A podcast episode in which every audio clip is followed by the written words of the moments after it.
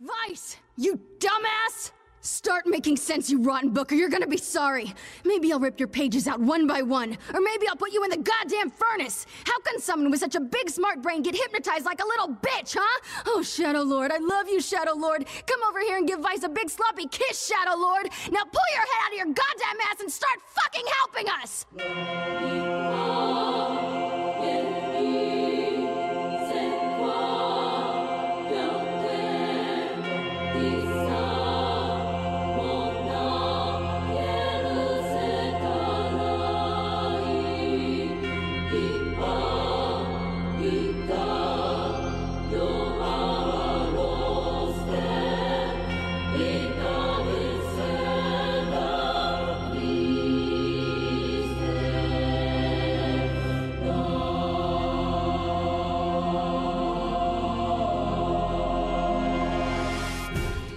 Kawiawers. Uniwersum tak rozległe i pogmatwane, że tylko obserwatorzy znają jedyny i chronologiczny ciąg zdarzeń prowadzący po tej wspaniałej nitce. Jest to również opowieść koszcząca wielu bohaterów oraz antagonistów. Jedni rodzą się do wielkich rzeczy, drudzy zostają w nie wciągnięci, a inni nie chcą mieć z nimi nic wspólnego. Tak jak każda księga, tak i owa musi się w końcu skończyć. Jednak koniec jednej ścieżki nie oznacza całkowitego końca wszystkiego. A teraz zapraszam Was do ostatniego rozdziału w tej wielkiej księdze obserwatorów. Przed nami ostatnie kroki na tej ścieżce. Ścieżce prowadzącej do XIV wojny maszyn, która kanonicznie ma miejsce tylko, jeżeli spojrzymy na historię pewnego młodzieńca i jego siostry.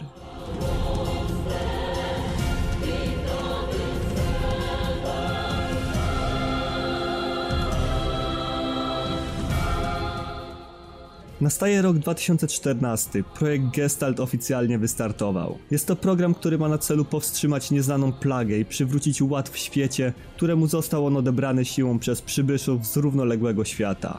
Jednak cały projekt nie byłby możliwy, gdyby nie tajemnicze cząsteczki, które wkroczyły do znanego nam świata razem z Kainem, bestią i czerwonym smokiem. Dzięki nim naukowcy byli w stanie po raz pierwszy rozdzielić ludzkie ciało i duszę. Nie był to oczywiście nieodwracalny proces, więc naukowcy postanowili ostatecznie przedstawić go szerszemu gronie ludzi. Niestety, owy projekt spotkał się jedynie z niechęcią ze strony społeczeństwa. Rok później rząd wprowadza w życie nowy projekt o nazwie Lucifrace, którego celem jest spowolnienie rozprzestrzeniania się epidemii. Owocem owego projektu nie był żaden lek, a narkotyk który był podawany żołnierzom mającym za zadanie walczyć z narastającymi siłami Legionu. Ludzie, którym podano przed walką Lucifrace, wykazywali zwiększone zdolności bojowe i radzili sobie o wiele lepiej z przeciwnikami niż zwykli żołnierze. Niestety efekty, mimo że lepsze, to dalej były niewystarczające. Po bardziej wnikliwych badaniach naukowcy doszli do wniosku, że owy narkotyk daje lepsze efekty, jeżeli podany zostanie komuś młodszemu niż starszym żołnierzom. Wynikiem owych badań jest utworzenie korporacji Hamelin, której celem było szkolenie nastolatków posiadających zwiększoną naturalną zdolność pochłaniania Lucifrace. Mieli oni stać się w krótkim czasie potężnymi jednostkami specjalnymi, zdolnymi do walki z przeważającą hordą wroga. Rząd japoński jednak nie chciał pokładać jedynej nadziei w Hamelin i stworzył własne rządowe laboratorium, którego celem było wytworzenie broni opartych na obcych cząsteczkach w celu walki z obecnymi, jak i przyszłymi zagrożeniami, które mogą czyhać za rogiem. Walka między Hamelin a Legionem toczy się praktycznie na całym globie. Popularność owej organizacji rośnie z dnia na dzień. Są jedyną tarczą i mieczem w walce z potworami, tak jak w równoległym świecie było z kultem obserwatorów. Jednak tam, gdzie Hamelin zyskuje w siłę, tam ludność cywilna staje się biedniejsza, co ostatecznie doprowadza do upadku ekonomicznego na świecie. Następuje rok 2025. Jest to rok niezwykłego postępu dla ludzkości. Na świat przychodzą pierwsze owoce projektu Replikant, który jest wypadkową projektu Gestalt. Replikanci mają od tej pory być zabezpieczeniem na wypadek, gdyby ludzie poddani gestaltyzacji stracili fizyczne ciało. Eksperymenty z przenoszeniem duszy ludzkiej do sztucznie stworzonego ciała odnoszą sukces. Projekt Gestalt rusza pełną parą na całym globie.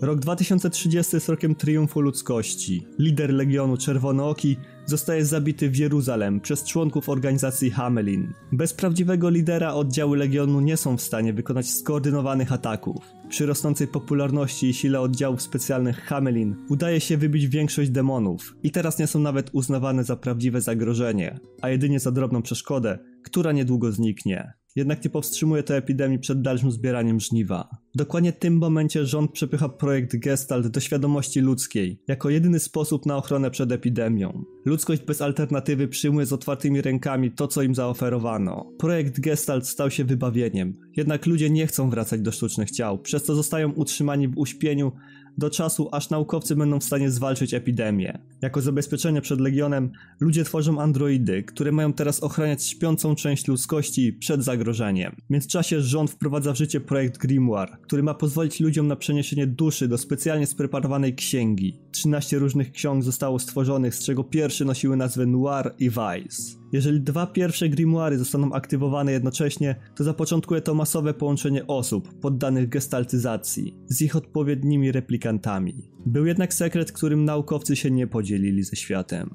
Nie zdradzili, że ciało replikantów może być tylko tymczasowym rozwiązaniem i po zbyt długim używaniu dusza odrzuci ciało obce. Nastaje rok 2058. Jest to moment, kiedy zaczyna się przygoda kolejnego bohatera Kawiawersu. Na imię mu Nier i wszystko co mu zostało w tym okrutnym świecie to jego siostra Jona. Niestety los nie był dla niego łaskawy, albowiem jedyna osoba, którą kocha, zaraziła się tajemniczą chorobą dziesiątkującą rodzaj ludzki od dobrych 50 lat. Nier nie chciał obserwować, jak jego siostra umiera w jego ramionach, przez co wchodzi w pakt z jednym z przypadkowo znalezionych grimoirów. Przez to zyskuje tytuł oryginalnego gestalczyka. Od tego momentu jest skazany na samotność i obserwowanie tysiącletniego snu swojej siostry, która po owym okresie ma się wybudzić z hibernacji wolna od jakichkolwiek problemów zdrowotnych. Jednak w całej transakcji znajdował się niewielki haczyk. Żeby podtrzymać sen Jony, Nier musi dostarczać odpowiedni materiał genetyczny, będący katalizatorem dla całego procesu. W ciągu tego tysiąclecia nawiązuje się walka między replikantami a Legionem. Natura jednak rządzi się swoimi prawami. I tak oto replikanci, którzy mieli być tylko pojemnikami na duszę, wykształcają w sobie człowieczeństwo i postanawiają przerwać cykl. Wynikiem czego jest wyłam w programie Gestalt Replikant i utworzenie nowych skupisk niby ludzi. Jest to zdarzenie, które zacznie kreować wszystkie przyszłe zajścia, w tym odrodzenie Czerwonookiego, do którego doszło przez przypadek. Podczas walk z resztkami Legionu ginie jeden, niby nieznaczący replikant, który był kochany przez inną osobę, która nie była w stanie pogodzić się ze stratą bliskiej mu jednostki, co doprowadza do pielgrzymki do Jeruzalem w celu ożywienia zabitego kompana. Cały zabieg udaje się pomyślnie, jednak ożywiony osobnik nie jest tym samym, którego znali jego bliscy. Nie posiada on wspomnień i powrócił z karmazynowymi oczami. Skutkiem czego narodził się od nowa lider Legionu. Po 11 latach od tego zajścia replikantom udaje się ponownie zabić Czerwonookiego i wszystkie próby ożywiania poległych zostają zakazane.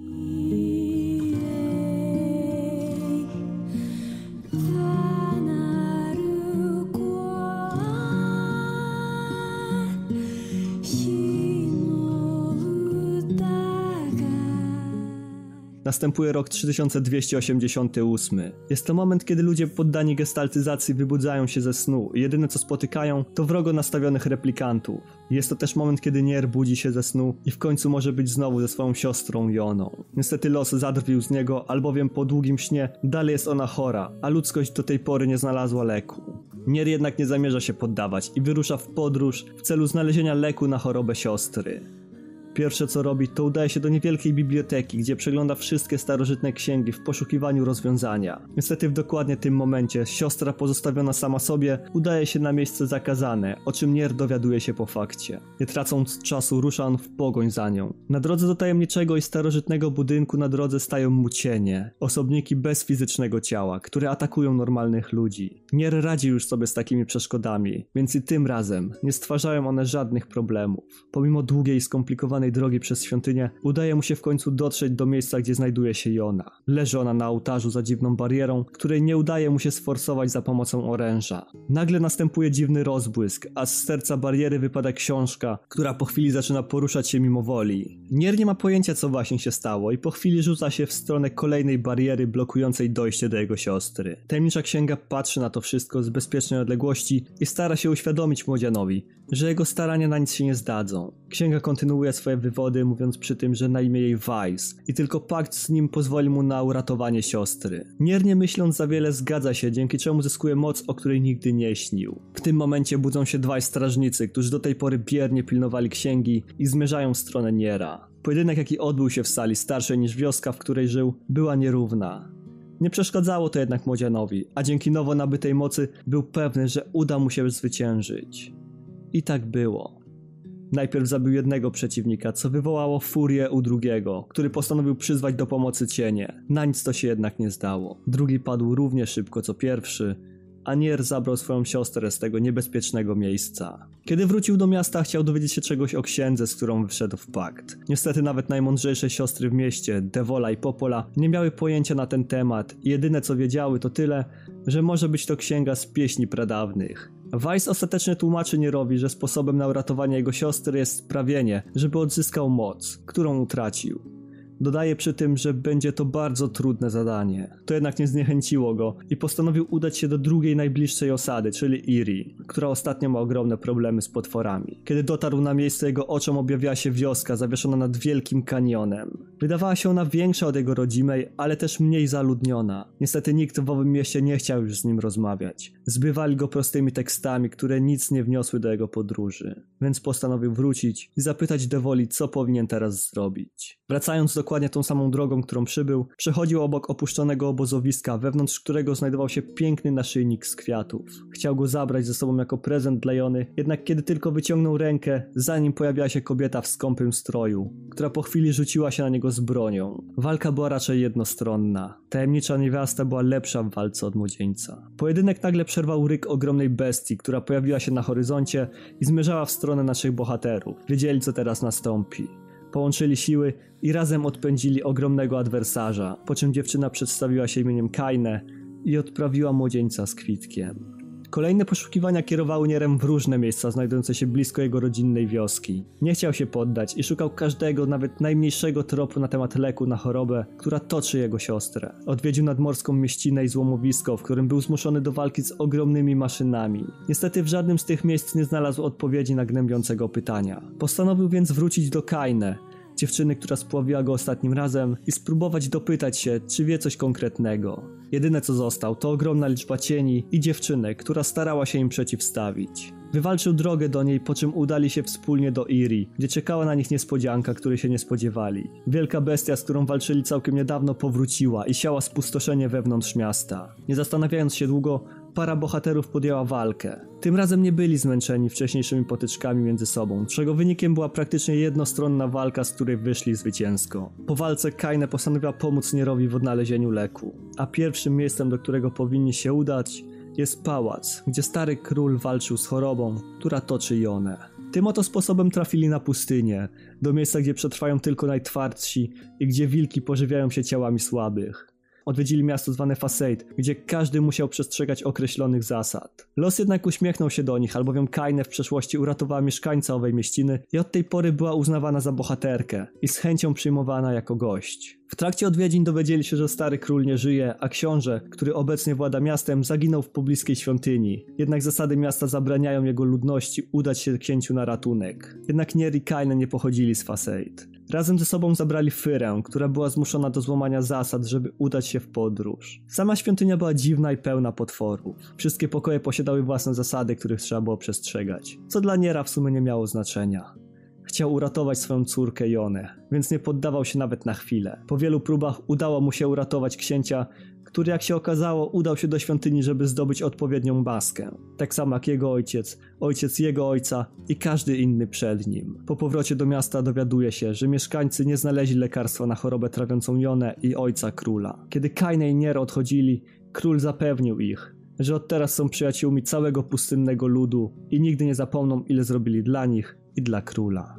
Noc była równie wyczerpująca codzienne podróże po pustynnej krainie, albowiem nasz bohater miał strasznie dziwny sen. Sen, w którym jakaś osoba próbowała namówić go na wyprawę do mglistego lasu, ponieważ znajdują się w nim kolejne wersy, które mają pomóc Fajsowi w odzyskaniu mocy. Rankiem przekonał się, że nie był jedynym, któremu zaoferowano owy sen, albowiem Jona również go doświadczyła. Gdyby tego było mało, Devola i Popola otrzymały list od burmistrza lasu mitów. Nie zastanawiając się, Nier zaproponował pomoc w sprawdzeniu powodów tego całego zajścia. Po dotarciu na miejsce jedyne co zauważyli to pustkę i wszechobecną mgłę. Jak się później okazało, mieścina została opuszczona z powodu tajemniczej choroby przenoszonej za pomocą słów, która sprawia, że każdy, kto się jej nabawi, musi żyć od tej pory we własnym śnie. Dzięki mocy grimoiru Nierowi udaje się wyrwać siebie nie tylko spod władzy przeklętej choroby, a co za tym idzie, odzyskują kolejny kawałek mocy Weissa i wracają do domu, gdzie czeka na nich niespodzianka. Niespodzianką była prośba Jony, która chciała, żeby pomóc jej przyjacielowi, ponieważ jest w poważnych tarapatach. Wytłumaczyła ona, że utrzymuje kontakt listowy z pewnym chłopcem mieszkającym poza miastem i teraz on potrzebuje pomocy. Tak zaczęła się kolejna podróż naszego bohatera. Na południe. Podróż nie była długa, albowiem owy chłopiec mieszkał po drodze do nadmorskiego miasteczka w wielkiej willi, wydającej się być opuszczoną od lat. Podczas przemierzania budynku nie natrafili na nikogo poza lokajem i masą dziwnych statuł. Przedstawiały one sylwetki ludzi w różnych pozach. Były dziwne w delikatnym tego słowa znaczeniu. Nie wyglądały jakoby były wykute czyjąś dłonią. W jednym z pokoi natrafili na młodego chłopca z opaską na oczach, który przedstawił się jako Emil i wyznał, że nie ma pojęcia kim jest Jona. Jak się później okazało, za wszystkim stał kamerdyner, który słysząc o wyczynach Niera chciał pomóc swojemu młodemu panu, jednak sam w sobie nie posiadał siły, żeby to zrobić. Wytłumaczył młodemu człowiekowi, że Emil posiada dar, przez który jest odtrącony przez społeczeństwo. Jego spojrzenie zmienia wszystko w kamień. Nier zdał sobie sprawę, czemu te dziwne posągi wyglądały jak żywe. Po czym po namowie kamerdynera udaje się do miejsca, gdzie powinien znajdować się lek na dar Emila, a owym miejscem jest biblioteka, która podobno jest nawiedzona. Emil postanawia przyłączyć się do wyprawy i pomóc w razie zagrożenia. Wewnątrz biblioteki znaleźli kolejną księgę podobną do Weissa, na imię jej Rubrum i po ciężkiej walce z nią udaje się znaleźć wskazówkę odnośnie leku na przypadłość Emila. Jednak to tylko wskazówka, która obecnie mogła być już nieważna. Nier postanowił wrócić do domu, a na odchodne Kaine pociesza Emila mówiąc, że powinien zaakceptować swoją odmienność i wyznaje mu, że również jest inna. Po kolejnym powrocie do wioski Nier liczył, że uda mu się spędzić choć trochę czasu z siostrą, jednak jedyne co zastał to Jonę przegrywającą z chorobą, która leżała w swoim łóżku i wyglądała jakby cierpiała katusze za całą ludzkość. Od tego widoku serce zaczęło pękać, a łzy same napływały do oczu. Niestety los nie chciał dać mu chwili na zebranie w sobie siły i przełamanie łez, gdyż u bram pojawił się Emil. Zmęczony ślepą podróżą z willi aż do wioski, upada on przy samej bramie. Między próbami złapania oddechu oznajmił, że ogromna armia cieni zbliża się w tą stronę i że powinni natychmiast zamknąć bramy i przygotować się do obrony. Nier szybko zaniósł Emila do biblioteki i rozkazał zamknięcie bramy oraz skierowanie wszystkich cywili do schronu. Nie mieli czasu, żeby przygotować się na to, co właśnie miało nadejść. Wielka brama, która miała ich ochraniać, została zniszczona przez cienie, które teraz grasują po całym mieście. Gdyby tego było za mało, razem z nimi pojawiła się gigantyczna bestia, większa niż jakakolwiek z jaką mieli do czynienia do tej pory. Nier zrobił co tylko mógł w walce z nieprzyjazną hordą. Ciął mniejsze cienie za pomocą oręża, miażdżył je przy pomocy magii i nawet próbował utopić te mniej uważne. Kolosa natomiast rozrywał kawałek po kawałku, a przynajmniej próbował. Za każdym razem, kiedy wyrywał mu kończynę, żeby go spowolnić lub obezwładnić, szybko na jej miejsce pojawiała się nowa. Kaine słysząc całe zamieszanie u siebie w obozie przybyła na ratunek. Razem udało im się cudem pokonać kolosa. Jednak w dokładnie tym momencie, kiedy wielkie cielsko przeciwnika upadało na ziemię, usłyszeli krzyk dochodzący z wnętrza budynku, który bronili. Nier rzucił się w szaleńczym biegu w stronę biblioteki. Wbiegł do środka i w pierwszym odruchu rzucił się na cienie, znajdujące się w środku. Zobaczył również, że Emil walczył z całych sił w obronie ludzi z wioski, co jeszcze bardziej go zmotywowało. Kiedy udało im się zniszczyć hordę znajdującą się wewnątrz, przez wielkie frontowe wrota wpadła mniejsza wersja kolosa, z którym dopiero co walczyli. Los nie dał im nawet chwili na odpoczynek. Emil poległ jako pierwszy, albowiem potwór rzucił nim o ścianę, co sprawiło, że stracił on przytomność. Teraz na polu bitwy zostali tylko Kainen, Nier i Weiss. Po ciężkiej walce udało im się zagonić potwora do piwnicy bibliotecznej i zamknąć za nim drzwi. Potwór jednak nie chciał tam zostać i postanowił sforsować drewniane wrota. Kainen nie myśląc za długo rzuciła się w stronę drzwi i postanowiła je trzymać tak długo, aż monstrum zdechnie z głodu, albo ona umrze robiąc to. Nier postanowił pomóc jej zapieczętować drzwi na dobre, jednak w momencie kiedy zaczął do niej biec, jego ciało zostało przebite za pomocą włóczni, która wyłoniła się z plamy krwi na podłodze. Chwilę po tym zdarzeniu z owej plamy wyłonił się równie dziwny osobnik, którego skóra przypominała popiół, a za nim rozpościerały się dziwne skrzydła. W przeciągu sekund wzbił on się w powietrze i przeleciał dookoła biblioteki. Jego cel początkowo był nieznany, po chwili jednak wrócił do miejsca, z którego się wyłonił, trzymając Jonę w swoich objęciach. Widok ten zmroził krew w żyłach Niera tak samo mocno jak ujawnienie się kolejnej księgi podobnej do Weissa. Dziwna księga otwiera się, po czym razi wszystkich piorunami, doprowadzając Weissa do utraty przytomności. Podczas tych kilku chwil dochodzi do rozmowy w jego świadomości między nim a drugą księgą, która przedstawia się jako Grimoire Noir. Noir tłumaczy Weissowi, że oboje są tacy sami i zostali stworzeni do wyższych celów. Mają służyć władcy ciemności i połączyć się ze sobą w celu uwolnienia wszystkich cieni od ich okrutnego losu. Kaine nie wytrzymała i w jedyny znany jej sposób postanowiła wycucić Weissa. Krzyczała do niego tyle obelg, że nie mógł tego nie zauważyć. Po przebudzeniu ostatecznie odrzuca on propozycję Noira i postanawia walczyć razem ze swoimi przyjaciółmi, co nie spodobało się ich adwersarzom, którzy postanowili ukarać Weissa. Wystrzeliwują oni w jego stronę włócznię z krwi, która miała zakończyć jego życie. Jednak na drodze między włócznią a celem stanął Nier, który nie chciał pozwolić na śmierć jego przyjaciela. Księga patrzy w szoku, jak ciało jego kompana upada na ziemię, a władca ciemności razem z Joną i Noirem odlatują przez dziurę w sklepieniu. Kaine chciała pomóc swoim kompanom, niestety nie mogła. Jej zadaniem było trzymać wrota, żeby potwór nie mógł się wydostać z piwnicy, dopóki nie znajdą sposobu na całkowite zamknięcie go w niej. Jednak z każdym uderzeniem z drugiej strony jej siły malały. Wiedziała, że może nie wytrzymać do chwili, kiedy znajdą bezpieczne rozwiązanie. W jej głowie narodził się jednak plan, który mógł zadziałać. Wybłagała od Emila, żeby ten zdjął swoją opaskę i spojrzał na nią prawdziwymi oczami. Młodzieniec nie chciał tego uczynić, albowiem wiedział dokładnie co to oznacza. Wiedział, że wtedy Kaine zamieni się w kamień, jak większość służby w jego domu. To jednak nie miało dla niej znaczenia. Chciała zobaczyć jego prawdziwe oczy i zapieczętować bestię w piwnicy na dobre. Emil uległ. Ściągnął swoją opaskę i spojrzał na jedyną przyjaciółkę, jaką posiadał od dawna. Ostatnie słowa, jakie wypowiedziała przed całkowitą petryfikacją, były rzucone jak wyzwanie. Wręcz domagała się, żeby Nier, Weiss i Emil stali się silniejsi i dokończyli to, co zaczęli wspólnie. Nier natomiast przysiągł, że nie zostawi jej w takim stanie i znajdzie sposób na przywrócenie jej z powrotem do świata żywych.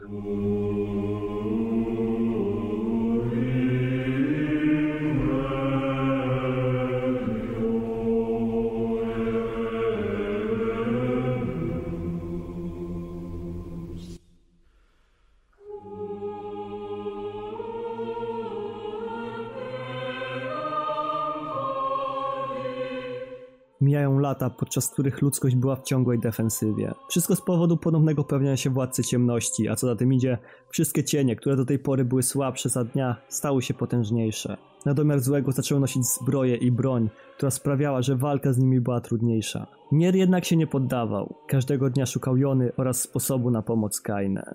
Wszystko przybrało ciekawszy obrót w momencie, kiedy Popola wręczyła Nierowi list od Emila. W owym liście twierdzi, że znalazł on kolejną wskazówkę, która mogłaby uleczyć petryfikację nie tylko ludzi w jego posiadłości, ale też Kainę. Nier nie wahał się nawet chwilę i udał się do miejsca, gdzie przebywał jego młody przyjaciel. Kiedy dotarł na miejsce, Emil uraczył go dokumentami przedstawiającymi zapiski odnośnie dziwnych badań okraszonych nazwą Królewna Śnieżka. Był to jeden z wielu projektów, który miał na celu sprawienie, że ludzkość zyska pełną kontrolę nad magią i będzie umiała jej przeciwdziałać działać. W zapiskach również wspomniano o obiektach badań, z których bardzo często powtarzały się numery 6 i 7. A co najważniejsze, owa placówka była usytuowana pod terenami posiadłości, której żył Emil. Po dłuższych oględzinach dworu znaleźli oni wejście do placówki nieznanej im organizacji, gdzie korytarze przemierzały niezliczone ilości cieni, co delikatnie utrudniało im zwiedzanie i szukanie kolejnych wskazówek. Kolejne walki, kolejne pokoje, kolejne piętra, a na każdym z nich kolejne zapiski odnośnie projektu Królowa Śnieżka, obiektów 6 i 7 oraz inicjatywy Gestalt. Z każdym krokiem coś wewnątrz Emila sprawiało mu ból, a razem z bólem przyszła świadomość, że owe korytarze placówki badawczej nie są mu obce.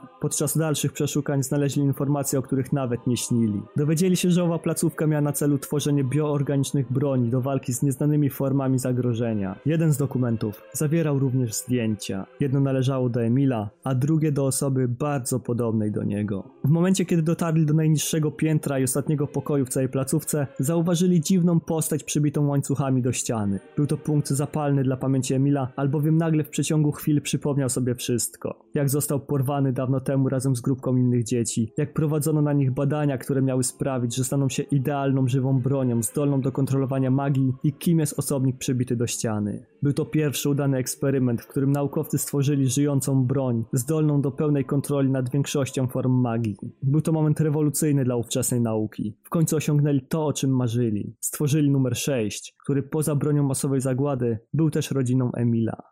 Jego malutką siostrą. Niestety był to też osobnik, z którym nie umieli sobie poradzić, więc stworzyli numer 7 jako bezpiecznik przed bronią, której nie mogli kontrolować. Tym sposobem powstał dar Emila, który zamieniał w kamień wszystko, na co spojrzał. Emil był zdruzgotany. Nie wiedział, jakim cudem mógł żyć tyle lat, a tym bardziej teraz, kiedy wiedział, że to on prawdopodobnie zabił swoją siostrę. Jednak szóstka nie zginęła, a jedynie została uśpiona. W przeciągu chwili jej ciało zaczęło się poruszać, jednak była jeszcze za słaba, żeby wyrwać się z łańcuchów. W tej chwili Emil oznajmił Nierowi i Weissowi, że ma plan. Skoro jego siostra mogła kontrolować praktycznie każdą formę magii, to postanowił połączyć się z nią w celu zdobycia jej mocy i uratowania Kaine. Ostrzegł jednak przyjaciół, że może mu się nie udać i wtedy będą zmuszeni do zabicia numeru 6, tym samym kończąc życie Emila. Następne zdarzenia trwały bardzo krótko. Numer 6 rzucił się na Emila i połknął go w całości. Anier razem z Weissem byli zmuszeni do walki o swoje życie z niegdyś dzieckiem, które w obecnej formie nie zna słów takich jak przebaczenie albo litość. Wewnątrz ciała obiektu naukowego również toczyła się walka. Jednak nie wyglądała ani na brutalną, ani nie wymagała oręża. Emil wraz z siostrą starali się spowalniać ruchy potwora, w którym się znaleźli. Ostatecznie siostra młodego bohatera łapie Emila za rękę i przelewa całą swoją energię na niego, co kończy żywot nie tylko jej, ale też ciała nazwanego obiektem numer 6. Niestety los nie był łaskawy dla Emila, albowiem wraz z połączeniem mocy rodzeństwa złączyły się również ich ciała. I od tej pory Emil stał się oficjalnie stworzeniem ostatecznym,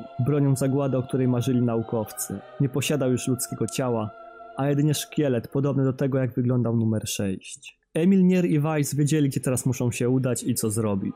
Udali się do wioski, żeby odczarować Kainę. Dotarli na miejsce, gdzie kilka lat wcześniej prawie stracili życie, a na samym środku znajdowała się ona, bohaterka sprzed lat, która powstrzymała powrót okrutnej bestii. Kainę cały ten czas była nieprzytomna, znajdowała się w stanie zawieszenia między życiem a śmiercią. Miała wtedy sporo czasu na rozmyślanie, planowanie, wspominanie, i marzenie. Ten błogi stan został jednak przerwany, a wybudził ją z hibernacji głos, który znała. Głos jej przyjaciela. Kiedy otworzyła oczy, dojrzała Niera, Weissa, zabitego potwora, z którym kiedyś nie mogli sobie poradzić, oraz dziwne stworzenie nieprzypominające do końca człowieka. Wiedziała dobrze, kim było owe stworzenie i przywitała się ze swoim drogim przyjacielem Emilem. Razem uratowali wioskę od potężnej bestii, jednak nie byli traktowani jak bohaterowie. Popola oznajmiła im, że ludzie boją się Emila i Kaine, po czym domagała się, żeby natychmiastowo opuścili oni bezpieczne mury mieściny. Nier był wściekły. Nie rozumiał, jak ludzie mogą tak traktować swoich wybawców. Mijają kolejne dni, nastrój w wiosce ulega zmianie i wszystko powraca do dawnego porządku, a Popola w rozmowie z Nierem stwierdza, że świątynia, w której został znaleziony Weiss ma pewnie powiązania z władcą ciemności. Świątynia, w której Nier nie był od lat, a teraz stała się kolejnym celem podróży.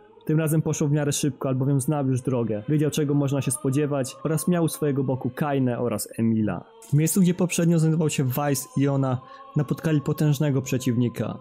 Był on stworem, z którym Nier i Weiss już mieli do czynienia, jednak wydawał się delikatnie inny. Nie posiadał on złotej zbroi, a czarną, a jego oczy aż kipiały czerwienią, która doprawiona była furią i bezwzględnością. Walka z nim nie była łatwa, a przeciwnik nie patyczkował się z nikim. Ciosy, jakie wymieniali, mogły bez problemu zabić normalnego człowieka, a magia również nie dawała Nierowi jakiejkolwiek większej przewagi. Podczas wymiany uderzeń nagle broń potężnego stworzenia ulega zniszczeniu i odłamek jej wystrzelił z niespotykaną siłą. Niestety na drodze tego odłamka stanęła Kaine, która zmęczona walką nie była w stanie błyskawicznie zareagować. Odłamek wbił się prosto w jej klatkę piersiową, a ona osunęła się na ziemię. Nier nie chciał marnować więcej czasu i zebrał w sobie wszystkie pozostałe mu siły i wykończył przeciwnika, którego ostatnimi myślami na tym ziemskim padole były te, że nie udało mu się obronić stworzeń, na których mu zależało. Wielki wojownik Gretel stracił najpierw brata, którego Nier zabił przy pierwszym spotkaniu z Weissem, a teraz prawdopodobnie zabije resztę jego nowo nabytej rodziny. Po czym pobiegł w stronę Kaine, która ostrzegła go, żeby się do niej nie zbliżał. Nagle na jej ciele pojawiły się dziwne czarne wersy, po czym nastąpił wybuch dziwnej energii i odrzucił Niera i Emila, po czym zobaczyli coś, czego się nie spodziewali. Kaine powstała, jednak nie była tą samą osobą, którą znali. Jej ciało przejął cień, który nie uznawał przyjaźni. Kierując ciałem Kaine, rzucił się na jej przyjaciół, zmuszając ich do obrony. Zmęczeni po poprzednim pojedynku, Nier i Emil walczyli jak tylko mogli. Ostatecznie udało im się obezwładnić demona, który przejął ciało ich przyjaciółki. Kaine wiedziała, że to nie był jednorazowy wybryk i że kiedyś może dojść do owego zdarzenia ponownie. To jednak nie odstraszyło jej przyjaciół, którzy postanowili zostać u jej boku do samego końca. Za magiczną barierą, która kiedyś więziła Jonę, znaleźli tajemniczy relikt, który zabrali ze sobą do wioski. Od Popoli dowiedzieli się, że kawałek, który znaleźli jest częścią większej pieczęci, która może być kluczem do znalezienia władcy ciemności. Owe słowa były wystarczającą motywacją, żeby ponownie wyruszyć w drogę. Pierwszym przystankiem okazał się las, który odwiedzali już wcześniej. Nie stanowił on jednak żadnych problemów, więc szybko uzyskali kawałek klucza czego nie można powiedzieć o kolejnym przystanku, którym była stara opuszczona fabryka, wewnątrz której grasowały cienie i mechaniczne stworzenia. Przemierzając korytarze tej dawno zapomnianej placówki, służącej obecnie za wysypisko, natrafili na hordy przeciwników. Jednak nie byli oni dla nich żadnym wyzwaniem. Ich dobra pasta skończyła się jednak w momencie, kiedy natrafili na ostatnie pomieszczenie, a w nim znajdował się robot, za którego sterami siedział mały, niepozorny cień. Walka z owym przeciwnikiem nie była dla nich wyzwaniem. Maszyna była stara, a cień był mały i niedoświadczony. Pierwszy padł robot, którego zjadała rdza. Kiedy upadł na kolana, dookoła niego pojawiły się cienie, które rzuciły się na Niera i resztę z dziką furią. Niestety one też nie były dla nich wyzwaniem i ostatecznie na polu boju został tylko potwór sterujący wielkim robotem, który również nie stanowił żadnej przeszkody. Bohaterowie pokonali wroga, zdobyli kolejny klucz i udali się w kolejną podróż, a za nimi leżały ciała Kalil i P-33, którzy w tym okrutnym świecie mieli tylko siebie. Nier nie wiedział, że robot walczył tylko dlatego, że musiał bronić Kalil, tego drobnego cienia, który był tylko dzieckiem. Dzieckiem, które straciło swoją matkę, ponieważ zabili ją ludzie w okrutny sposób. A teraz leżą obok siebie i jedyne co im zostaje to patrzeć jak ta druga osoba umiera na ich oczach i odejść ze świadomością, że nic nie mogli zrobić, żeby temu zapobiec. Tymczasem drużyna udała się do kolejnego miejsca, gdzie mogliby znaleźć kawałek pieczęci. Do wioski, z której pochodzi Kaine. Plotki głosiły, że owe miejsce ma problemy z cieniami, co zaciekawiło Niera. Po dotarciu na miejsce nie zauważyli jednak nic nadzwyczajnego. Przemierzali miasto i próbowali wypytywać mieszkańców o owe plotki, jednak nikt nie chciał z nimi rozmawiać. W samym środku miasta zawieszonego nad przepaścią zauważyli strażników, którzy grzecznie stali w miejscu. Kiedy do nich podeszli i zapytali o owe plotki, nagle strażnik zaczął się powtarzać, po czym zamienił się w cień. W przeciągu sekund znaleźli się otoczeni otoczeni przez cienie. Sytuacja zmusiła ich do szybkiego odwrotu, który utrudniały im demony zalewające miasto. Kaina uświadomiła Niera, że nie może ufać nikomu. Nieważne czy wygląda jak cień, czy jak człowiek. Odgłosy rzeźni rozbrzmiewały po całej mieścinie. Cienie wydawały z siebie odgłosy, których bohaterowie nie mogli zrozumieć. Mordowali kolejne istoty i kierowali się do wyjścia z miasta. Kiedy byli już blisko wyjścia, na ich drodze stanął potwór, którego do tej pory nie widzieli. Zmaterializował się znikąd i wyglądał jak ogromna kula otoczona ruchomymi mackami, która wydawała dokładnie dokładnie takie same odgłosy jak cienie biegające po wiosce. Walka z nim nie była łatwa. Bohaterowie wiedzieli, że chwila nieuwagi może zakończyć ich żywot w bardzo krótkim czasie. Jakimś cudem jednak udało im się osłabić bestię, co dało im możliwość zadania ostatecznego ciosu. Bestia jednak nie poddawała się łatwo. Zblokowała owe uderzenie i próbowała je odbić w inną stronę. Nier i Weiss użyli całej swojej mocy, jednak nie mogli przepchnąć ciosu. Wtedy na pomoc przyszedł obiekt numer 7. Emil dorzucił swoje trzy grosze i razem pokonali ogromne stworzenie. Jednak za jaką cenę? Emil pierwszy raz użył tak ogromnej dawki mocy, przez to reszta jaka mu została wymknęła się spod jego kontroli. Jego instynkt wziął górę i uaktywnił broń ostateczną. Promień światła ogarnął całą okolicę, a z całej mieściny nie został kamień na kamieniu. Kiedy Emil odzyskał władzę nad swoim ciałem, nie mógł powstrzymać łez, które płynęły mu z oczu. Był winny śmierci niewinnych ludzi. Ludzi, którzy chcieli żyć w spokoju, odizolowani od reszty świata. W miejscu, gdzie cienie żyły w pokoju z ludźmi. A teraz to wszystko zostało zniszczone.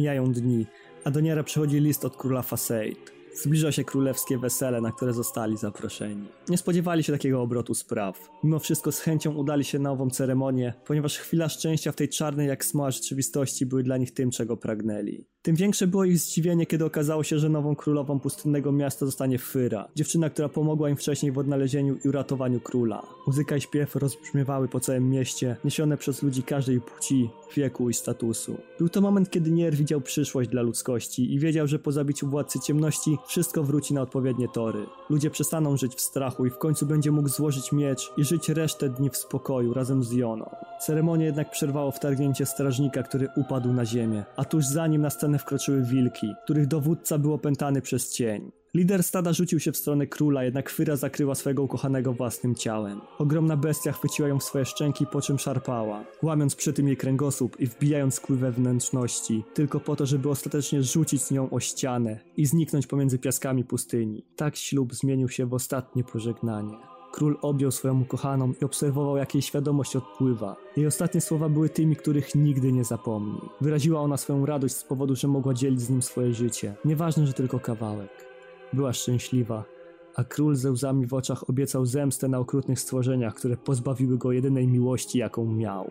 Zebrał on wszystkich swoich żołnierzy i wyruszyli natychmiast, żeby dokonać zemsty. Bitwa odbyła się w samym centrum terytorium wilków. Ludzie kontra bestie, ale czy na pewno dobro kontra zło? Wilki padały jeden za drugim, a ich lider wydawał z siebie równie dziwne odgłosy, co cienie w wiosce, z której pochodziła Kaine. To jednak nie miało znaczenia. Wilki rozszarpywały żołnierzy i próbowały uśmiercić króla. Król wiedziony ślepą furią masakrował wilki, upewniając się, że każdy jego cios był śmiertelny. Ostatecznie ludzie byli górą, a lider bestii został praktycznie zmiażdżony przez magię Weissa, którą kierował Nier. Jednak nie dana mu była szybka śmierć, albowiem król Faseid miał z nim prywatne porachunki i postanowił uregulować je za pomocą własnej włóczni, która przebiła oko wilka i resztę ciała. W ostatnich chwilach życia Wilk wspomniał dawne czasy. Czasy, w których żył ze swoim przyjacielem człowiekiem do momentu, aż został opuszczony i musiał samotnie podróżować przez pustynię. Zastanawiał się też, czy atak na króla był tym dobrym wyjściem. Był wściekły, albowiem widział, jak żołnierze króla mordowali młode wilki, które ledwo co nauczyły się stać na własnych łapach. Bohaterowie jednak nie zdali sobie z tego sprawy. Okazało się, że lider stada posiadał ostatni klucz, jaki potrzebowali i więcej ich nie interesowało. Teraz przed nimi ostatni punkt podróży. Udają się do miejsca, gdzie owa pieczęć zadziała.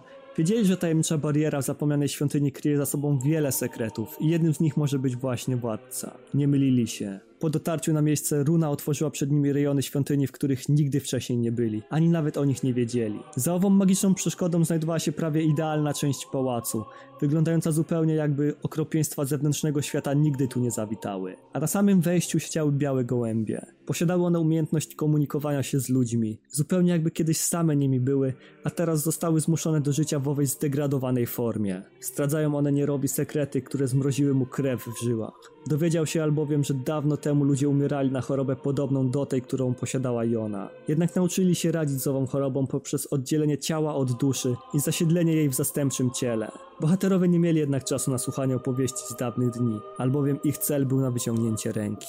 Los znowu postanowił z nich zadrwić, albowiem podczas przemierzania nowo odkrytej części pałacu natrafili na znane im osoby. Były nimi Devola i Popola, które dotychczas pomagały im w podróży. Tym razem jednak nie wspierały ich, a odradzały dalszą podróż i namawiały do powrotu do wioski. Nier jednak odrzucił ową propozycję, co doprowadziło do kolejnych rewelacji. Siostry podniosły swoje laski i skierowały w stronę bohaterów, po czym zaczęły atakować, mówiąc, że nie chciały tego. Nigdy nie pragnęły walki, a jedynie spełnienia zadania, które zostało im powierzone. Kiedy sprawy przybrały dla nich zły obrót, postanowiły się wycofać, dzięki czemu Nier i reszta brygady mieli wolne przejście dalej w głąb pałacu. Niestety przeprawa nie była łatwa. Nie licząc masy cieni o różnych rozmiarach, musieli również stawiać czoła wielkiemu guźcowi opętanemu przez cień. Uciekali przed nim jak tylko mogli, aż trafili do pomieszczenia, z którego nie mogli się wydostać. Oznaczało to tylko jedno: musieli walczyć. Pojedynek między zwierzem a ludźmi był okrutny i trudny. Każde uderzenie musiało być na tyle silne, żeby przebić się przez zbroję bestii, ale też na tyle szybkie, żeby nie zostawiać okna szansy na kontratak.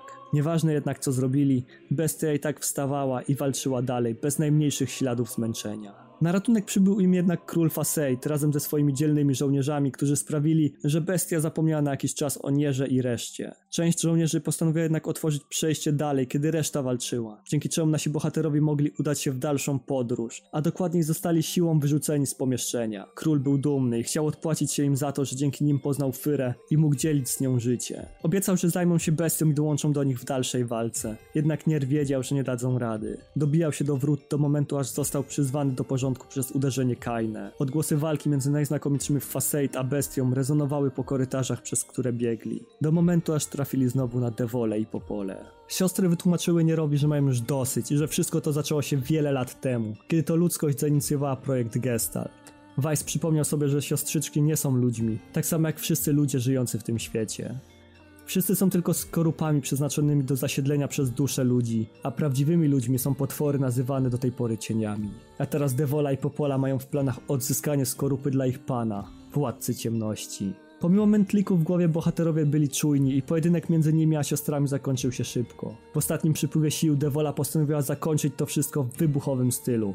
Zupełnie jak wtedy, kiedy Emil stracił panowanie nad sobą. Emil otoczył przyjaciół specjalną tarczą, po czym próbował przetransportować ich w bezpieczne miejsce. Jednak zasięg czarów Devoli był zbyt wielki. Złapała ona grupkę bohaterów, ponieważ nie chciała, żeby uciekli przed tym, co dla nich przygotowała. Wtedy Emil zrobił jedyną rzecz, jaka mu została. Pożegnał się z przyjaciółmi, podzielił zaklęcie ochronne, po czym odepchnął ich na bezpieczną odległość. Tylko po to, żeby samemu umrzeć w pułapce zastawionej przez siostrzyczkę. Nie był jednak smutny. Był szczęśliwy, że poznał tak wspaniałych ludzi i że mógł przebywać z nimi. W końcu miał przyjaciół, z którymi z chęcią dzielił życie. Chciał ich zobaczyć znowu chociażby jeszcze jeden raz. A kiedy jego skorupa ochronna pękała, zdał sobie sprawę, że tak naprawdę nie chciał umierać jednak było już za późno. Tak samo jak za późno było dla króla i jego żołnierzy, którzy walczyli dzielnie z bestią, jednak okazała się ona dla nich zbyt potężna. Życie króla skończyło się na równi z bestią. To jednak nie miało dla niego znaczenia, albowiem teraz będzie swoją kochaną Fyrą w miejscu, gdzie nikt ich nie rozdzieli.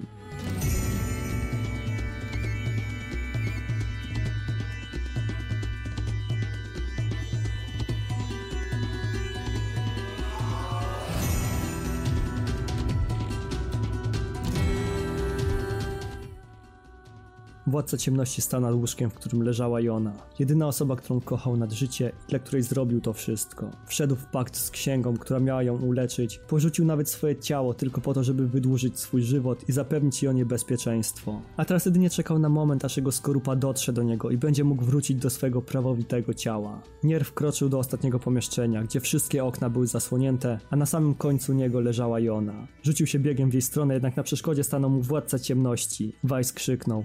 Kaina rzuciła się w stronę władcy, a Nier dobył swego oręża i wiedział, co musi zrobić. Wymieniali oni ciosy, każdy z jeszcze większą rządzą mordu niż poprzedni. Pojedynek przerwała Jona, która jakimś cudem wstała z łóżka i poprosiła, żeby Nier przestał, po czym skierowała się w jego stronę, a na jej ustach zagościły słowa tato.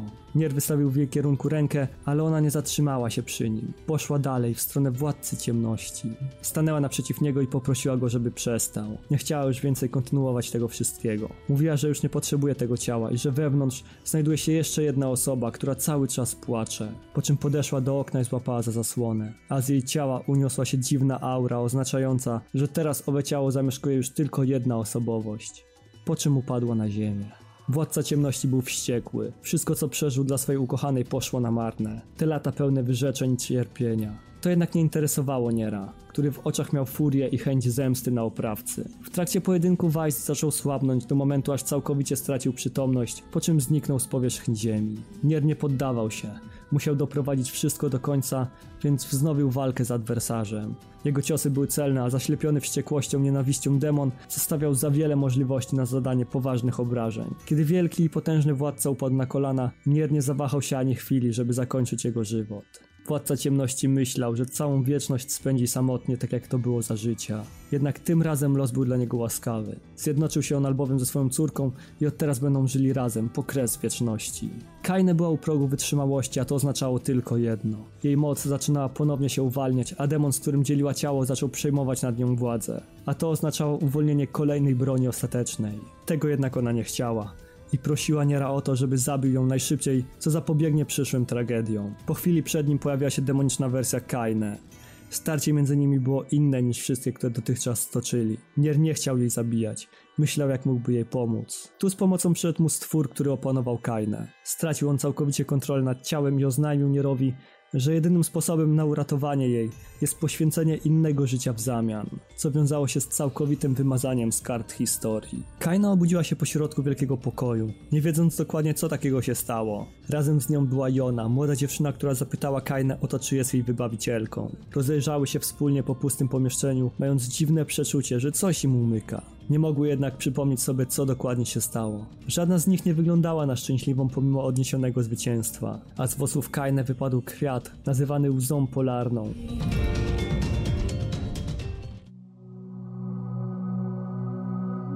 Następuje rok 3473.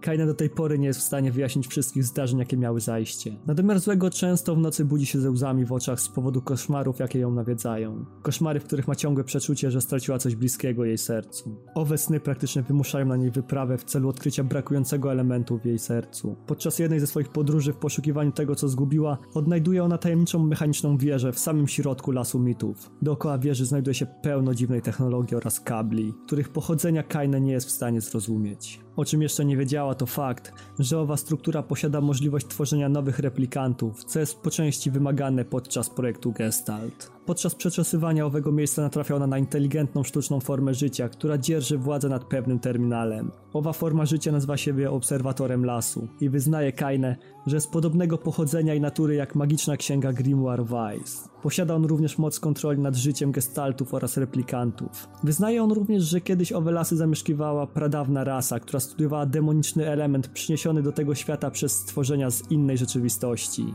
Po czym oznajmia, że owe miejsce wkracza w swoją ostateczną fazę fazę totalnego zamknięcia. W tym momencie na scenę wkracza osoba, która już raz wywróciła prawa natury do góry nogami, a owym osobnikiem był Emil. Wyznał on Kaine, że tak naprawdę jakimś cudem nie umarł i że całą resztkę mocy skierował na ochronę jednej części ciała, po czym wyruszył w podróż, żeby odbudować swoje ciało. Razem z Kaine udali się na podbój mechanicznej wieży. Podczas walk obserwator usilnie starał się wyciągnąć od Kaine informacje odnośnie osoby, której nie pamięta, po czym oznajmił, że owy świat jest uznany za porażkę. To jednak nie powstrzymało dwójki bohaterów przed wzięciem całej wieży szturmem i dotarcie do samego centrum. Kaine i Emil słyszą nagle głos, znajomy głos, którego nie mogą sobie przypomnieć. Prosi on ich o odpuszczenie dalszych działań i powrót do domu, czego jednak nie robią i sięgają w sam środek źródła zasilania, które zaczęło emitować białe promienie światła. Kiedy kurz opadł, a energia z centrum zasilania została wyczerpana, do dwójki naszych bohaterów dołączył jeszcze jeden osobnik. Był nim Nier. Osoba, która poświęciła wszystko dla swoich przyjaciół i nie powinna już w ogóle istnieć. Mija 725 lat. Nastaje dzień, w którym ostatni gestalt zostaje zniszczony. Od teraz Ziemia należy już tylko do jednej grupy, która od teraz będzie cieszyła się spokojem. Przynajmniej tak im się wydaje. Wszystko zmienia się w 5012 roku, kiedy na Ziemię napadają kosmici. Rozpoczyna to okres w historii uniwersum zwany kosmiczną wojną. Ludzkość była zmuszona do walki z przeciwnikiem, o którym nic nie wiedziała, a co najgorsze, nie posiadali oni żadnej skutecznej broni do walki z tak potężnym zagrożeniem. Tutaj jednak na ratunek znowu przyszedł osobnik, który powinien już nie istnieć. Obiekt numer 6. Emil. W celu obrony ludzkości postanawia on podzielić swoje ciało na 85 milionów części, z których powstaną jego klony. Była to ostatnia tarcza i miecz ludzkości przeciwko najeźdźcom z kosmosu. Maszyny niegdyś okupujące tylko starą bazę wojskową, będącą obecnie wysypiskiem, zalewają ziemię. Powstaje ich więcej niż ludzie są w stanie sobie z nimi poradzić, a na domiar złego część z nich zostaje kontrolowana przez obcych. Walki trwają latami. Rok 5645. Nastaje pokój między robotami, ludźmi oraz obcymi. Przynajmniej tak się wszystkim wydaje. Jednakże kilka lat później dochodzi do kolejnych wojen, w których specjalne jednostki androidów zostają wysłane, żeby przegnać kosmitów z Ziemi raz na zawsze. Oponent jest jednak zbyt potężny. Kolejne lata niosą sobą kolejne wojny, aż nastaje rok 11939, kiedy to rozpoczyna się 14 wojna maszyn. Thank you.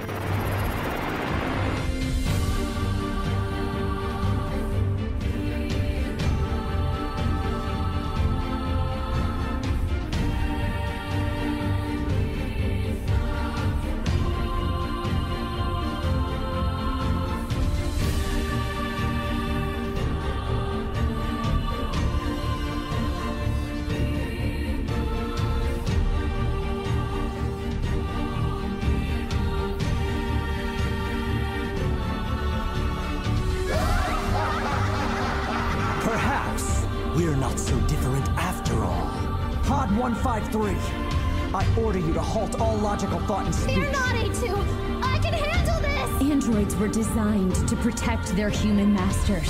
Even if it's pointless, you still have to do it! You two are the last remaining members of your Yorha. That's not the operator. It's